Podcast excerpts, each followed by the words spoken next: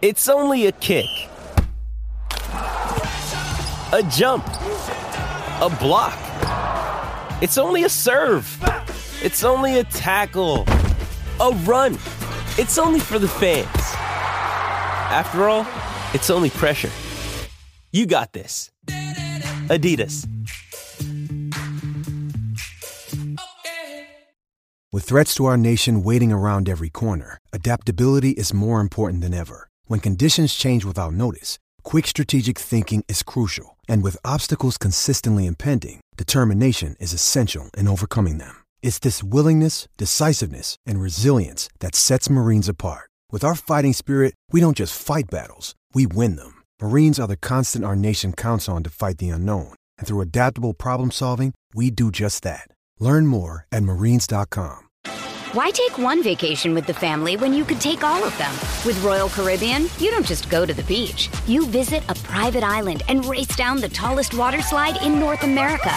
You don't just go for a road trip. You ATV and zip line through the jungle. You don't just go somewhere new. You rappel down waterfalls and discover ancient temples. Because this isn't just any vacation. This is all the vacations. Come seek the Royal Caribbean. Ships Registry Bahamas. I'm Alex Rodriguez. And I'm Jason Kelly. From Bloomberg, this is The Deal. Each week, you'll hear us in conversation with business icons. This show will explore deal making across sports, media, and entertainment. That is a harsh lesson in business. Sports is not And, uh, as simple you know, I- as bringing a bunch of big names together. I didn't want to do another stomp you out speech. It opened up so many more doors. The show is called The, The Deal. Listen to The Deal. Listen to The Deal on Spotify. One and four isn't the greatest start in the world. Luckily, we're facing another one and four team in the Chicago Bears this weekend. We're going to preview the game, talk about a few different interesting elements, including no Justin Jefferson for the next four games. But we're also going to talk about this offensive line. Listen, it's good. It's time to admit it, and it's time to stop uh, using old narratives to talk about this current group. Welcome to the Real Forno Show. Welcome to the Real Forno Show. Hosted by Tyler Forness, the managing editor of USA Today's Vikings Wire, writer for the College Football Network, publisher of Substack Run In Shooter, host of The Good, The Bad, and The Hungry on the Voices of Wrestling Podcast Network as well as a founding member of Vikings First and Skull. Welcome, ladies and gentlemen, to a special episode of the Real Forno Show. Why is it special? The Twins are about to play baseball here in a couple minutes, so we greatly appreciate you joining us here tonight. My name is Tyler Forness. With me, as always, in the top right corner, his name is producer Dave. Dave, how are you? I'm doing okay. Be doing better if the Twins pull this one out tonight and win. I hope so. And it was really frustrating watching the game yesterday. Well, one, it was cool that my dad came over and we had beers and baseball and beers go together like baseball and cracker jacks. I don't care if I ever get back. But it was frustrating in the sense that it was a very good baseball game. We just lost. As in the twins. Like sometimes you just lose. And it's not necessarily your fault you just get beat by a better team and it's not from lack of effort. And baseball is kind of weird that way because you can hit the ball incredibly well and absolutely nothing happens. Like you, you like slumps are weird like that. You can just hit the ball really hard and they just make plays every single time. And let's put it this way. The pitcher yesterday was able to take advantage uh javier of the fact that they were playing at 330 and because they were playing at 3:30 p.m., you have this weird little tunnel of light that shines through and the ball escapes there just enough time where it's harder to see and that's why one of the reasons you saw the twins swinging at like all these weird pitches like that were just completely off the plate. Like that kind of stuff happens. But i'll tell you this.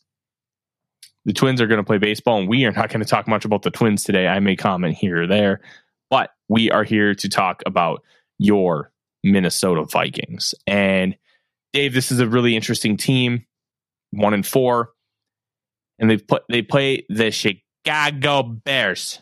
the Bears. And they're going to do so without Justin Jefferson. Um, and I think that's where we need to start here. They made eight roster moves earlier on Wednesday, and one of them was placing Justin Jefferson on injured reserve. That means he's going to be out at least four games. There's speculation floated about by Adam Schefter that he he may not return at all this season. Like, what's the incentive to return was kind of how he phrased his tweet or Z or whatever you want to call him, the Elon Musk machine. But by reading it, and this is where like media literacy comes into play and just understanding little things. That was explicitly leaked by Jefferson's agent.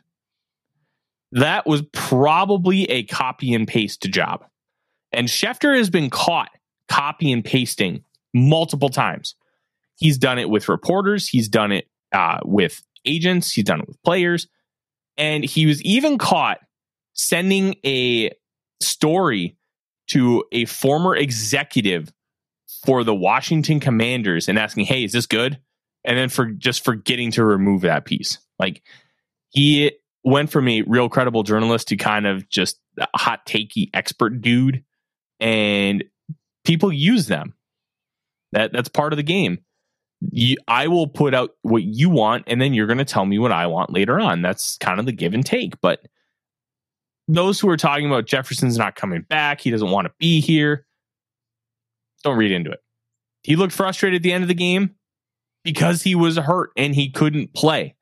He's a football player, so I don't think it's a, a anything really. Well, we don't even know right now how injured he is, how severe that hamstring injury really is, because one with hamstring injuries, you got to let those things fully heal, or they're going to hinder you and hinder you and hinder you very easy to re-injure those. But we'll we'll see how it ends up kind of playing out here, Dave. Just because it's it's such a weird dynamic with the Vikings right now. They could use Justin Jefferson, obviously, but are they in a position where they want him to come back? And I think that's the question to ask because it's not that they don't want him back playing. He's better for business. He's better for the football team getting wins. But at a certain point, you just kind of pack it in and say, hey, you know what? It's not working this year. We're going to try next year. If they go 0 4 in the next four games, do they keep Justin Jefferson on injured reserve? Well, after four games is when he's eligible to come off, first eligible. They can mm-hmm. continue to keep him there. KOC today in his press conference was very elusive on the damage because it, he was asked point blank, what was the grade of the tear? And he mm-hmm. basically obs- obfuscated. No, that's wrong. Um, around it and said, "I'm not going to get into the degree, but it was serious enough that we put him on IR, mm-hmm. even though he wants to come back." And I don't doubt that JJ wants to come back. JJ is a competitor; he wants to play. So, if he feels great after four weeks, I'll bet he comes back. Yeah, we'll see. And I think that's the part that's interesting. I don't think, and one thing we've talked about a lot on this is the Vikings will not tank. He won't. And one of the reasons why he won't tank they won't tank Dave is because it's not good for business. They don't believe it's the right way to continue and grow and build a football team. And you can end up ah what what's the phrasing that I want to use here?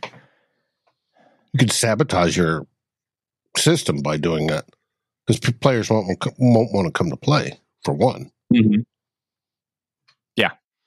You can. There's a lot of things you can do, and I've I've completely lost my train of thought mainly because I I don't know. I'm losing my mind, Dave. So, and it's only Wednesday. I, I I did not get much sleep last night. Let me tell you. Um, yeah, they may just make the business decision. Hey, we're just gonna play it safe, and playing it safe is fine. Like I have zero problems with it if you feel it's the best. But the difference between understanding it's not happening this year and tanking, that's where I was trying to get to understanding where it's going to happen and tanking are completely different things. And Judd just uh, wrote an article that I literally just published for Vikings Wire, where we're talking about potential uh, Vikings that could end up getting traded. Well, if you're going to get traded, it's a signal that hey, we just understand this year's not happening. We're going to try and get assets for players that won't be with us long term. I kind of looked at a similar thing a few weeks ago, and we talked about it on the show. Um, and guys like Ezra Cleveland, Ezra's probably not coming back next year. Harrison Smith, probably not coming back next year. DJ Wonnum, probably not coming back. Jordan Hicks, same thing. Like there are players that are talented. KJ Osborn's one of them. Probably not back next year. You look at all these different players who could end up with a a bigger salary elsewhere in free agency. If they're not coming back, why not try and get an asset for them? And it's not a an instance where you're trying to tank. It is just understanding, hey, this is where we are, and this is what we're going to try to do. We're going to try and maximize our winning window. And that winning window is not in 2023, it's in 2024.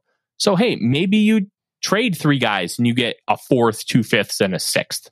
Like, this is a hypothetical, okay? Then you can use those to maneuver in the draft and get players that you believe better suit your football team. Or you just draft more players. And I think that is what could be really fascinating. Where is Kwesi Adofo-Mensah going to look at this like a baseball team? And that we started off the show talking about the Twins. If you're 20 games back with 60 to go, you're you're not going to be making the playoffs. So teams will sell off assets, and the mo- most of the assets that they sell off, players that have expiring contracts, and I think that's where the Vikings could end up going here. Um, yeah, I think that's kind of where we'll end that. And I think how the Vikings are gonna going to look at all these things is very interesting. As Edouard Julien just ends up hitting a double, which heck yeah, great great start for the Twinkies, baby. Um, when will those decisions be made? Think could come down to like the day of the trade trade deadline, which I believe is October 31st. I think it's Halloween. And if you wait until Halloween to. So after the Packers game. Yes. The Bears, Niners, Packers. Mm-hmm. My guess is that with the TJ Hockenson trade, they knew that they wanted to make a move, but they didn't necessarily say that he they're going to make this specific move until it was a lot closer to the actual deadline. And I think that's going to come to fruition again if they choose to make any moves. And I think that is the caveat here. They may choose not to make any. Plus, and, they need a market. They need a team on the other end that's willing to reciprocate and take mm-hmm. said players. Yeah. And uh, that's part of it. And sometimes guys don't get their actual value because of those things, because it takes two to tango. Like in theory, Kirk Cousins is worth a first round pick, but who's going to give it to us? And will Kirk waive his no trade clause? And will a team that Kirk won't waive his no trade clause for a- offer us more than the team that they won't? And I think all of those things can be true. Like it's it's a very complicated deal when you get two teams trying to make a trade. It's not always as simple as this guy is worth this, so you're going to get this in return. And I'm very intrigued to see what ends up happening with how Kwesi is going to uh, approach this because it's it's very interesting. Um, we've never seen Kwesi in a situation like this. He's obviously in his second year as general manager. He needs time to see if his plan's actually going to work, just like every general manager does. But we also don't know how he'll approach certain things, and this is one of those. Correct. Now, let's talk about Dub Bears. Because if I think if if we take if we talk any more about this trade deadline stuff as uh, those in the comments have mentioned, I'm going to lose my train of thought and lose my mind again. Which look, they're they're not wrong. I'm running on very little sleep and I'm I'm trying my darndest here. It's it's been a rough one, but that's okay. Um,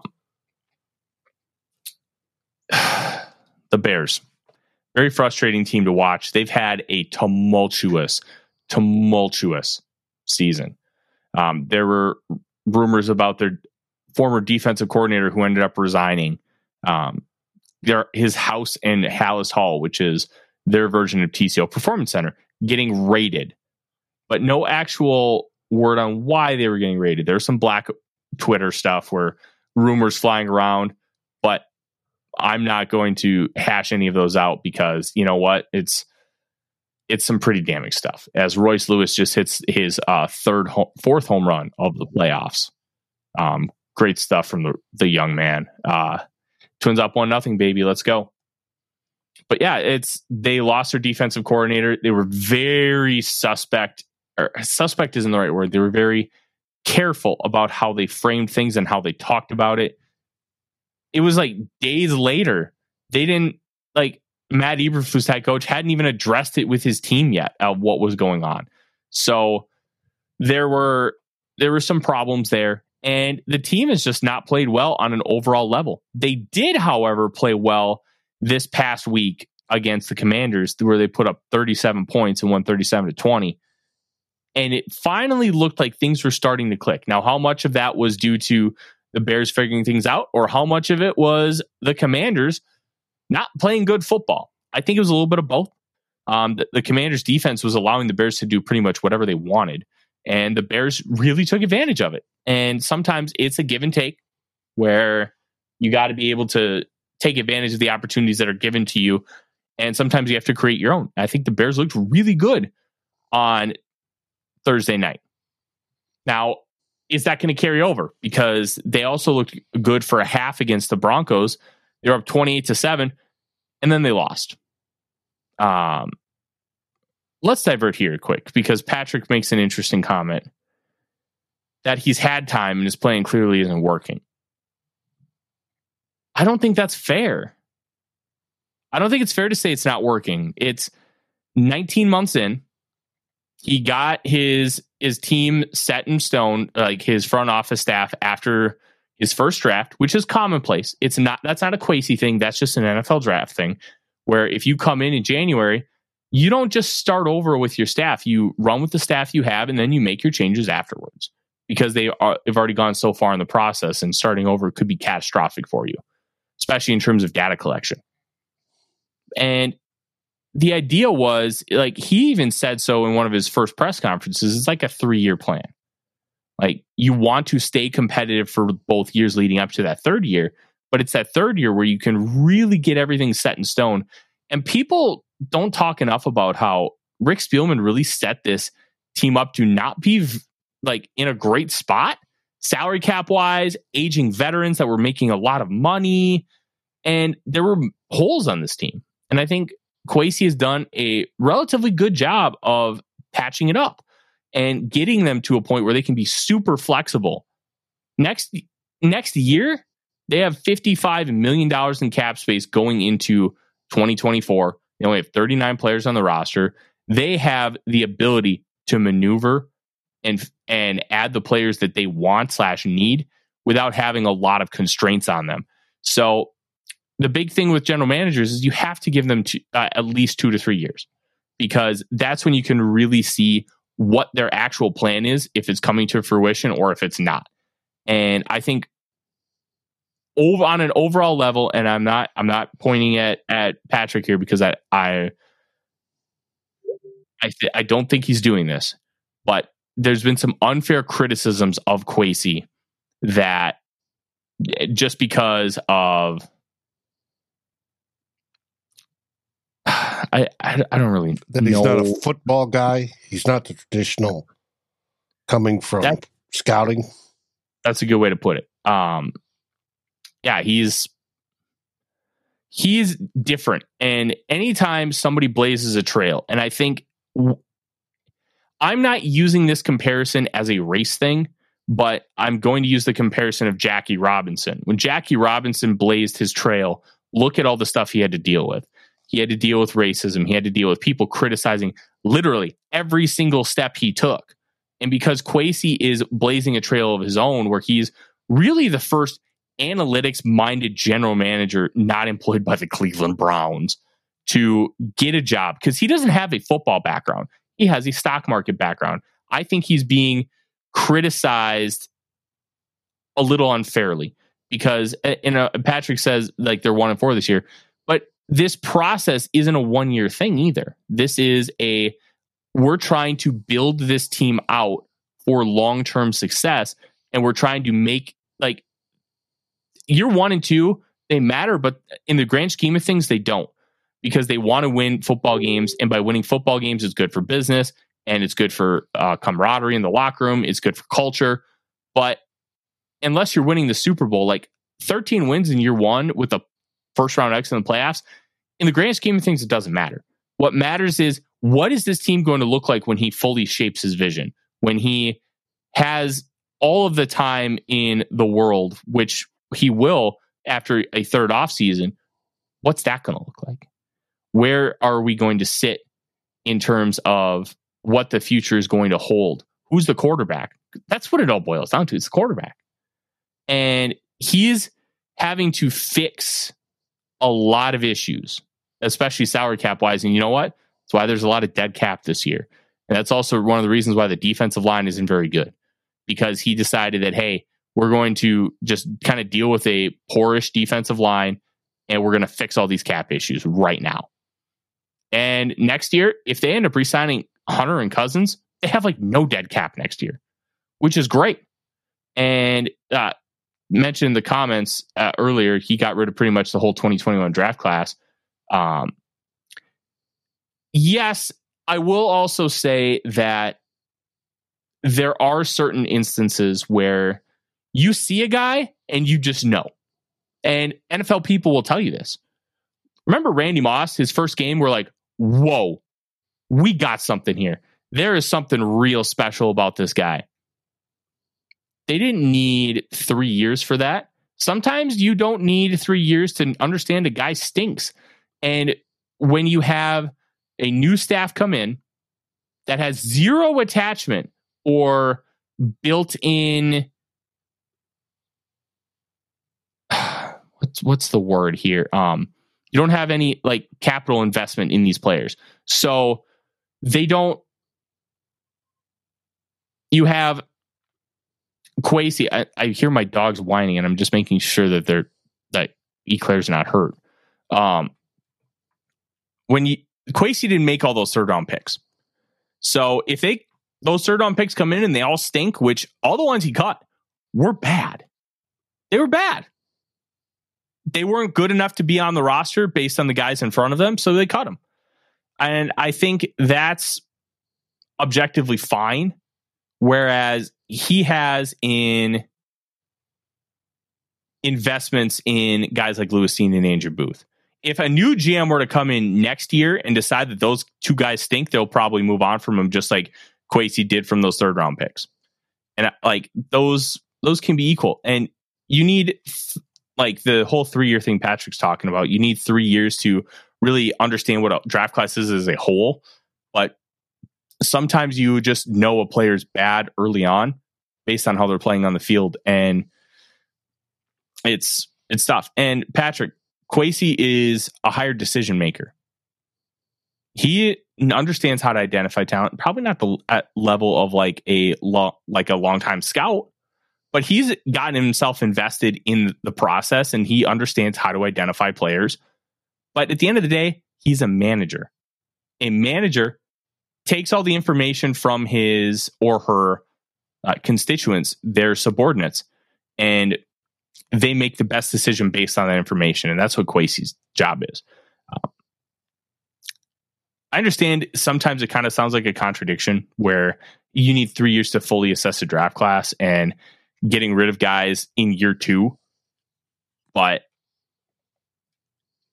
it's not always a like is it the chicken or is it the egg kind of discussion? There can be some crossover and there can be some um, understanding. And Patrick, I know you're not trying to attack. I, I understand that. I'm just, th- these aren't just opinions that you are sharing here today. These are opinions that I've heard constantly across social media, which I thought when you brought it up, I thought it was worth addressing and talking about um, because I think Kwesi has been unfairly judged. And I think, oh, Odie's whining. He's just being a dork. Um, but I'm going to check on him here in a sec. Look, I think you have to be patient with Kwesi. I also think that you have to be understanding, and he's done a lot of good so far, but we don't know how he's actually going to fulfill his vision with with a long term answer. And I just think you can't say he's really good or really bad right now until we have a bigger picture, which is why, especially with looking at the GM, you need three years. Thank you, Purple Pocket Podcast.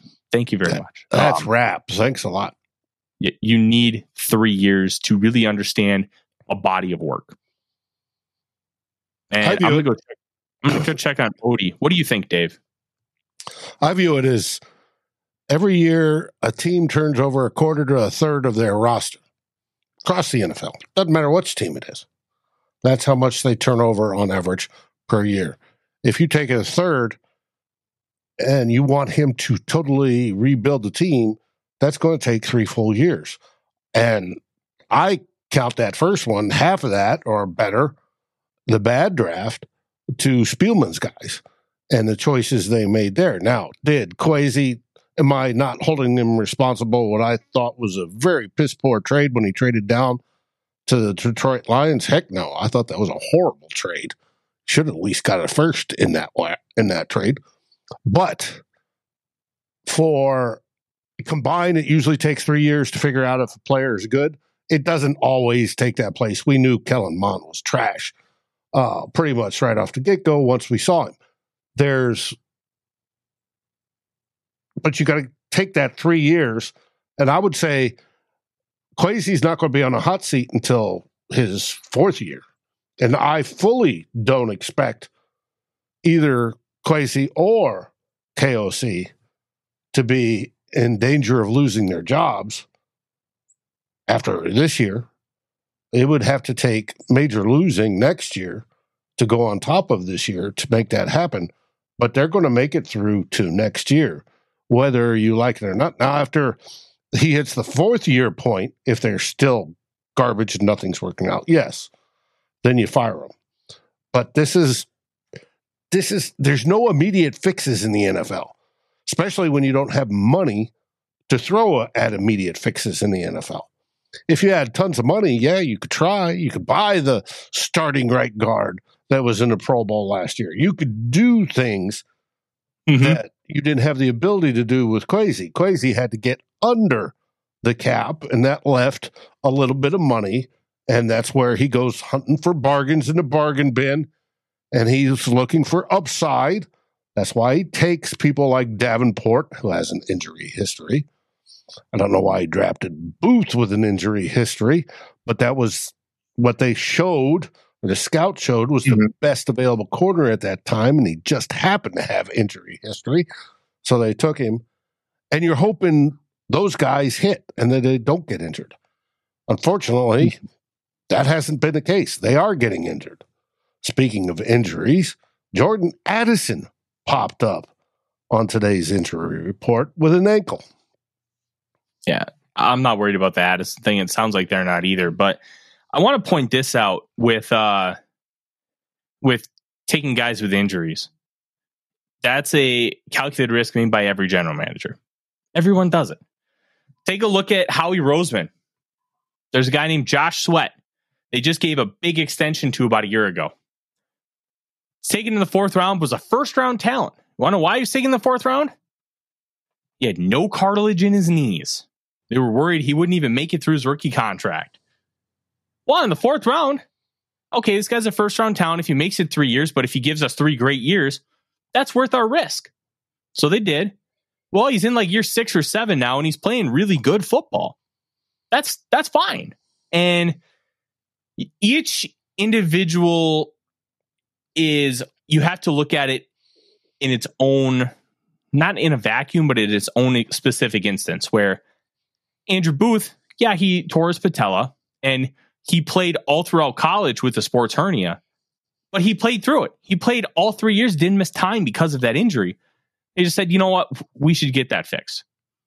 Like I, I don't even buy the whole injury thing with Andrew Booth because he's had that, and then he had the he, he had the meniscus. Like he's had three injuries over the course of what eight years. Like to me, that's not that bad. And to my knowledge, the patella and the meniscus are not related at all. So you can't say, hey, he injured his knee once and then he injured it again. It's not like player tears his ACL and then he tears his ACL again. So, like, even though he had injuries, I wouldn't call him injury prone. It hasn't worked out less for injuries, more that he's he hasn't been playing well and he hasn't been trusted by the staff. And I think the staff change really hurt him. I think it really hurt Cine and Asamoah. And I think I've said it on the show before.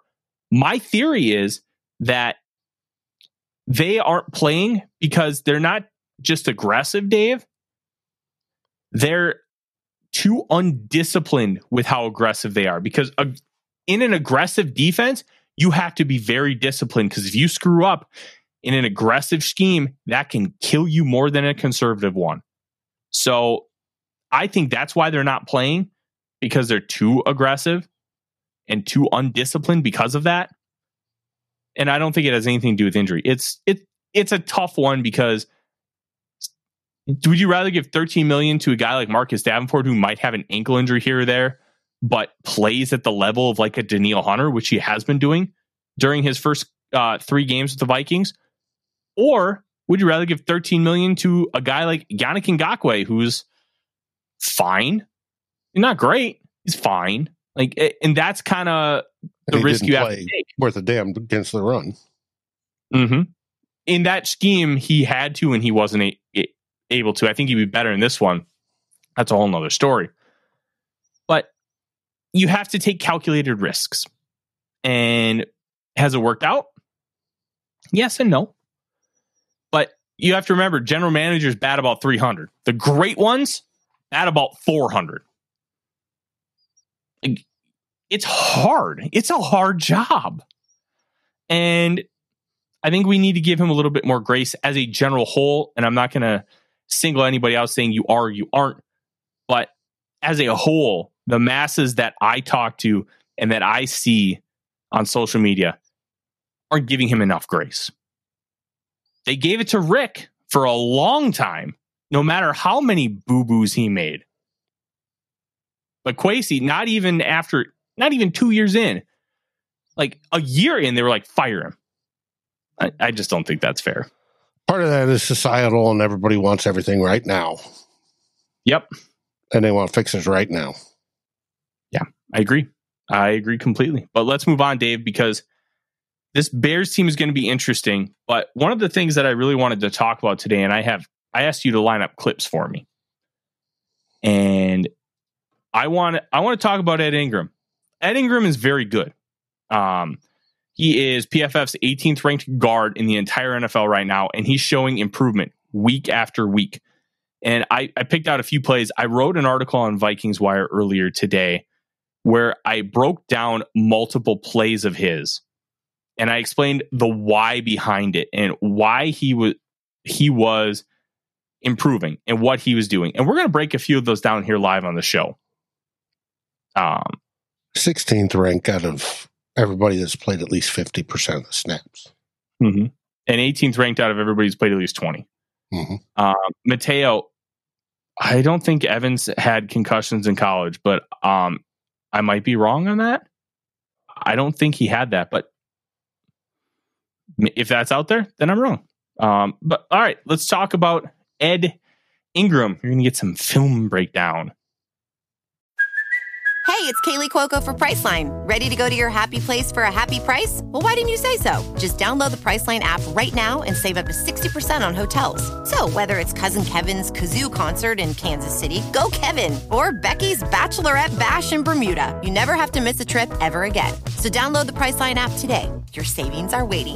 Go to your happy place for a happy price. Go to your happy price, Priceline. Why take one vacation with the family when you could take all of them? With Royal Caribbean, you don't just go to the beach. You visit a private island and race down the tallest water slide in North America. You don't just go for a road trip. You ATV and zip line through the jungle. You don't just go somewhere new. You rappel down waterfalls and discover ancient temples. Because this isn't just any vacation. This is all the vacations. Come seek the Royal Caribbean. Ships Registry Bahamas. You excited, Dave? Round Oh, bellies. yeah. I love it. All right, let's pull up the first clip. Let's have some let's have some fun, guys. He likes to be a knockout puncher in boxing. And that is less engagement and more of I'm just going to boom get you right in the mouth and get you off balance and then I can take advantage and be able to drive you uh, into the ground or away. But that doesn't always work and that's not an approach you can always use with a player like this. You have to be able to do some of the other things too and I think he's really growing in that aspect where he's doing different things. And I like that. I like that a lot. Mateo mentions that every game Ingram does good, we lose. I think that is that's just a coincidence. And I don't think you can read anything into that. I just think like the offensive line played, I thought, really well against the Chiefs and they lost. Like it's about what you do when you have that protection. That is that's important here. All right. Any comments on that play, Dave? No, I liked it. Now, Grandizer says muted. Didn't you hear Tyler talking over the tape? If not, I can check I'm settings. I'm wondering if they think that the tape was the muted. tape is mu- the tape is muted. There's no audio on the on the film clips. Yeah. Um, Dave, might as well check the settings right now just to be on the safe side. Oh, oh, they didn't hear. Okay. So yeah, go ahead and check the settings. So basically, that whole play, I'll I'll kind of uh, um fix my diatribe there. The whole idea of that play was you have Chris Jones trying to attack and use his hands, but Caleb Williams, sorry, there's Caleb Williams talking in the chat. But what Ed Ingram does is he prevents the hands from actually engaging. So if the hands don't engage right here, there's not a whole lot Chris Jones could do other than I'm going to run around you. So here's Chris Jones's hands. Ed Ingram's just slapping him away, just getting him down and preventing him from actually engaging. And that element is such a big deal when you talk about the offensive line play because if the hands don't engage, there's nothing you can do. Like the defensive line's just done.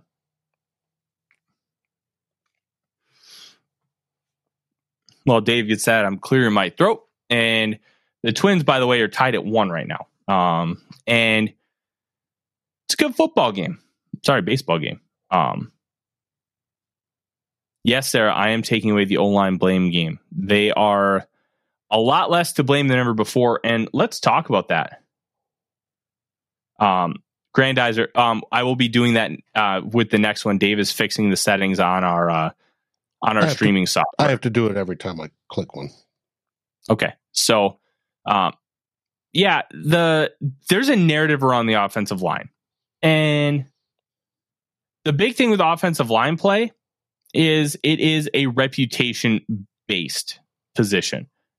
Where if I know that you're good, those guys make the Pro Bowl year after year, and th- that's why you'd be like, oh, he's had a down year, but he's still making the Pro Bowl. Why? Name recognition, name value.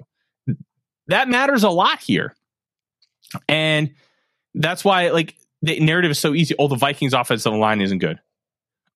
No, it's playing well. And that's why I, I really wanted to write that article and talk about it here tonight because I want to dispel some of those narratives. I want to educate and inform and let everybody know hey, they're actually playing good football. And I think that's important here. Like, sometimes you have to, and I've talked about it before, and not as a, um, as an elitist thing or an arrogance thing, but that's why I say go watch the all 22 because you're going to see so much more of it.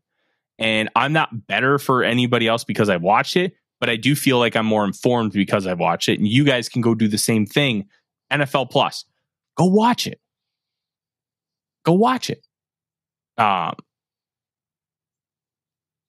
our line coach sucks. Oh man, Mateo, I disagree. I think I think Kuper's done a really good job, but that's a discussion we can have another time because we have three more clips, and then we're going to get everybody out of here to go finish watching the Twins game. It's still 1 1, but they pulled Joe Ryan after two innings. I think that was a planned thing.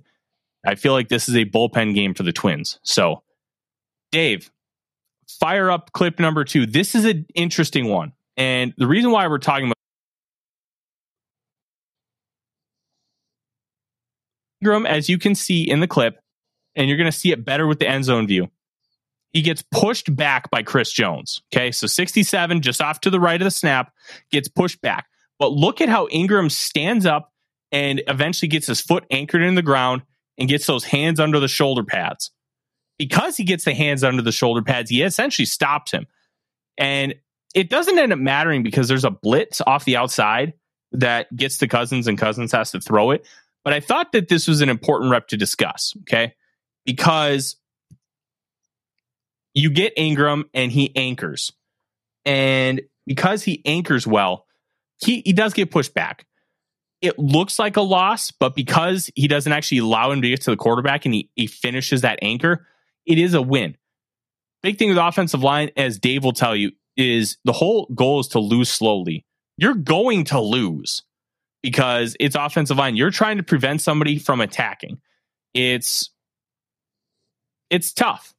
Um, and he doesn't actually let Chris Jones get all the way to the quarterback, and he does get that full anchor set. That's good. That's a really good play by Ingram. You'd like him to win that a little sooner, but you're not going to complain about the fact that he won. And that's why I wanted to talk about it because I think it's plays like this. People are like, oh, Ingram got destroyed. Well, I mean, he lost some ground, but he ended up finishing the rep. So I wanted to share that because that's where some of that context of watching live versus watching the film can be a little different. And why I always encourage everybody to go seek out the film with NFL Plus because you can you'll be able to see those things and look at it and be like, okay, that makes some sense. I get it. Yeah, um, Oliver completely missed that blitz. That was a very poor pickup. I I'm not sure why. Um, but yeah, he he had a rough game, but he did have some kick ass blocks later, and we'll talk about that. Dave, let's get the next clip up because there's two more I want to talk about, and one is a very interesting one. So he's using momentum to your advantage. Okay, so when you watch this rep you're going to be looking at Ed Ingram. He's taking on a blitzing linebacker, Leo Chanel. Chenal uh, ends up uh, like attacking straight on, and then he loops around Ingram, and Ingram just uses his momentum to his advantage. So Chenal is drifting towards the center, and Ingram's just like, okay, and just pushes him that way. Doesn't try to get in front of him, just like, okay, you're going to go that way? All right, I'll send you that way. And those little nuanced details matter. It matters that you have the awareness and are able to think on your feet that quickly to be able to understand that and then just push him away. And Chenal is nowhere near Kirk when he throws the ball. He gets it out to Jefferson in, in the flat. Jefferson gets a first down, and it's an easy third down conversion for the Vikings. Those things matter. And it's not always about getting a huge chunk play. It's not always about being able to take advantage of teams down the field. It's about able being able to execute and doing the right things every time. Ingram does that here. And you see plenty of instances of that. And I'll be honest, we're to have one more play here. Um we will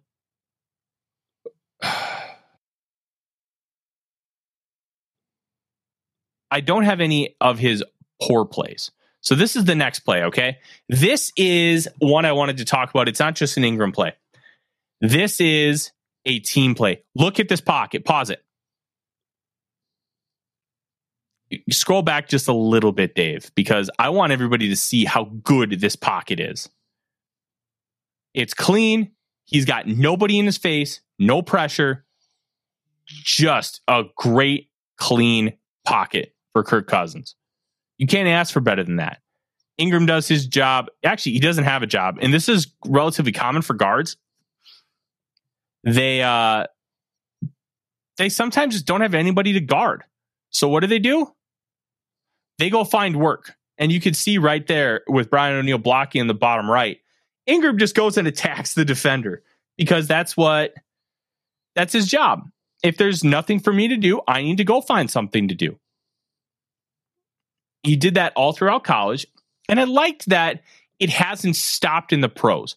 Sometimes that happens where you're great at something in college, but you're not able to kind of continue it moving forward. Well, Ingram has, and it's been really good to see that it's continued. And this pocket, this pocket's beautiful. If he is, if Cousins stays patient for another second, you can see KJ Osborn coming open on a dig route straight ahead. And they could have gotten that and they could have gotten a bigger gain. But Cousins decided to not try and attack downfield. He took the check down. And this is one of the reasons why Cousins has been frustrating because if he can anticipate just at a normal level that he could really play up to his potential, and that's all we've ever asked of him. We're not asking him to be Mahomes. We're not asking him to be Josh Allen. We're asking him to be Kirk Cousins. Just play up to Kirk Cousins' level. And yeah, I I wish that we were able to take advantage of some of those clean pockets because there was quite a few of them. And overall, this offensive line is playing well. And I think the narrative of them not playing well, I think we need to get it out of our heads and judge each game on its own individual merits and not have any preconceived notions. The preconceived notions are why I think people think this offensive line unit is bad. And I, I don't think that's fair. I get it. But my goal here is to try and educate you with all the information that I have. And with the information I have, this offensive line unit is good, Dave. And I think those clips really emphasize some of that, and especially that last one. There were clean pockets throughout that game where Cousins was able to um, maneuver easily. Now, Spagnuolo got to Cousins. He had some really cool blitzes and some interesting like pressure schemes where he was like stunting guys and moving guys around on the defensive line. But overall, I thought this was a very good performance by the o- offensive line and overall I'm I think we should be very excited about this group that we have moving forward. Yeah, and they're going to do or should do nothing more than improve. So mm-hmm. and right now everybody's seen the PFF rankings and everybody else. It's it's a good offensive line. It just happens to be that when they fail, they tend to fail spectacularly, if you want to put it that way. And mm-hmm. for O linemen, it's you said it actually isn't you got to win the rep. It's you can't lose the rep. If you're not yeah. losing a rep, you're winning, and it's that mm-hmm. simple. And if it backs, you know, if he gets backed up but holds on still two three yards in front of Kirk, he's won that rep. His guy did not get to Kirk, and that's generally the way you evaluate it. Did his guy get or disrupt the play? The answer is no. Old lineman won at that point. So we'll see. Now, the problem that Ed seems to have had, especially, is to deal with stunts and loops. Part of that is blocking call, what was called. If it's a 5 0 where it's mano a mano, you got the guy in front of you, you take that guy in front of you and you take him out of the play. Somebody loops in around, that's not your responsibility. That's the backs. Mm-hmm. But we're curious on what of those plays were called where the rules are you move your guy out of this cone, but if somebody else comes in in this zone, you float out there and you get them instead. That's that's the part we don't know. We do not know what blocking schemes are being called on the line. Now, I can guarantee you, if there's a man per each offensive lineman lined up right across them, that's a 5 0. That means one guy on one guy, one guy on one guy. And that's their blocking scheme. They're going to be called beat the guy in front of you. And however you do that, the back or whomever is to pick up the the other anybody else coming around. So, mm-hmm. but it's just yeah. not to lose. As long as your guy doesn't disrupt the play, you win. Now we all mm-hmm. love seeing pancake blocks and devastating, and Luke Braun putting out his, you know, weekly watch Christian Darrisaw put people on the turf tapes, but if yeah, you, I I love Darrisaw. His film is so hilarious. But no, that's good. But let's the Bears. How do you think this game's going to go? Are we going to see good Justin Fields? I think we'll see an improved Justin Fields. I think we'll see um like Justin Fields that is better than the first two games. First two games were abysmal. I think I think he, he'll see the field better.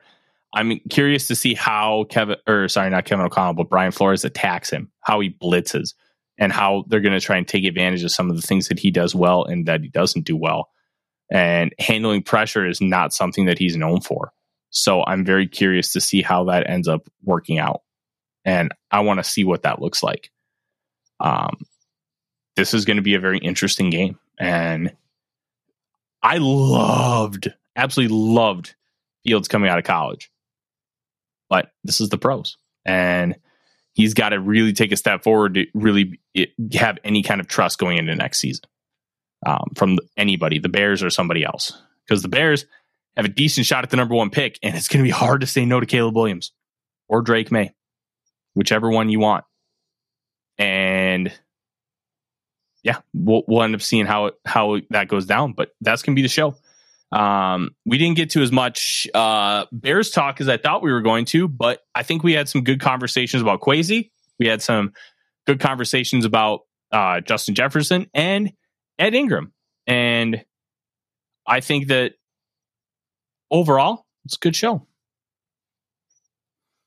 And I greatly appreciate everybody sticking around. Um, twins are still tied at one after the third inning. My doggies are happy as clams. Well, they'll be happier when mom comes home in 10 minutes, but uh, I don't have them in the office anymore. I can't do it. I just can't do it. Um, but we will be back when anytime breaking news happens and we're available. We will be doing live shows in random times. And once draft season starts, there's going to be more film breakdowns and more conversations and a lot more videos in the off season because there's a lot less for me to write about, which means there's a lot more time for video. And we're always up for that. This is going to be an interesting game. If the Vikings lose, there's going to be a look. If you don't like the tank talk, it's not going to slow down. Uh, if the Vikings lose this game, and it's going to be tough. Um, I recommend that you stick here because we're not ever going to say we should tank, but we may talk about, hey, can you solve some assets and can you try to maximize and get longer looks at guys? Trade Harrison Smith, maybe just throw out Lewis Cine because you, you've already said, hey, the season's not going the way we want it. Let's just see what Cine has for fake games and see how he can play and see if he's going to be worth really investing our time in moving forward. I think that's the route that we have to take with it not necessarily tanking, but understanding who guys are and how we can maximize them moving forward. Um, also, one last thing before we go, don't forget two old bloggers Saturday afternoon, 4 p.m. Central Time, um, the officially unofficial pregame show, and not next Monday, but the week after, we'll be having a real Forno show right before the Vikings take on the San Francisco 49ers. And we will be the officially unofficial pregame show that week because, well, it's literally right before the show. And we'll also be live at the two minute warning of every single game. Don't forget, we also have subscriptions for the YouTube, and it is the easiest way to um, give us a little bit of love and share or um, support the show. Or you could do what um, um, Purple Pocket Podcast mm-hmm. wrapped it earlier by doing a super chat and just um, paying however much you want in the super chat. So thank Buy you guys. Some whiskey. Yes. Um, I still have barely drank any of this whiskey because I keep forgetting to take it downstairs. And at this point, it's just becoming a bit. So I'm just going to keep it up here. Um, thank you very much for joining. Thank you very much for listening on the podcast feed. If you don't subscribe to the podcast feed, please do. If you don't subscribe to the YouTube channel, please do anything you do with reviews, ratings, comments, it helps us continue to grow and boost the algorithm. And those are all things you can do without spending a dime. And we would yep. greatly appreciate it. From Dave, go ahead. Speaking of podcasts, here later this week, we recorded today Who Will Be King, the NFC North show. It will be coming out. And then tomorrow, Pay from Da Bear Claw Podcast joins me and we're going to talk. We're going to split it sort of like Locked On Vikings does, where I host half and he hosts half, and we're going to be talking about the game on Sunday and get it live and in person from a Bears reporter to see how well they do.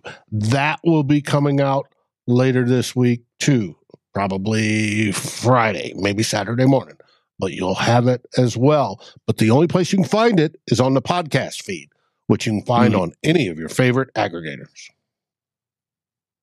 Yes. And with that being said, Skol Vikings, baby. Skol Vikings. Like, subscribe, and ring the bell to get notifications. It helps us grow this community that we all love our Minnesota Vikings. And on behalf of Tyler Forness and myself, Dave Stefano, thank you so dearly for watching The Real Forno Show. Skol, everyone! I'm Alex Rodriguez. And I'm Jason Kelly. From Bloomberg, this is The Deal. Each week, you'll hear us in conversation with business icons. This show will explore deal making across sports, media, and entertainment. That is a harsh lesson in business. Sports is not And, uh, as you simple know, as bringing a bunch of big names together. I didn't want to do another stomp you out speech. It opened up so many more doors. The show is called The Deal. Listen to The Deal. Listen to the deal on Spotify. Another day is here, and you're ready for it. What to wear? Check. Breakfast, lunch, and dinner? Check. Planning for what's next and how to save for it? That's where Bank of America can help. For your financial to-dos, Bank of America has experts ready to help get you closer to your goals. Get started at one of our local financial centers or 24-7 in our mobile banking app. Find a location near you at bankofamerica.com slash talk to us. What would you like the power to do? Mobile banking requires downloading the app and is only available for select devices. Message and data rates may apply. Bank of America and a member FDIC. This has been a Vikings First and Skol production, part of the Fans First Sports Network.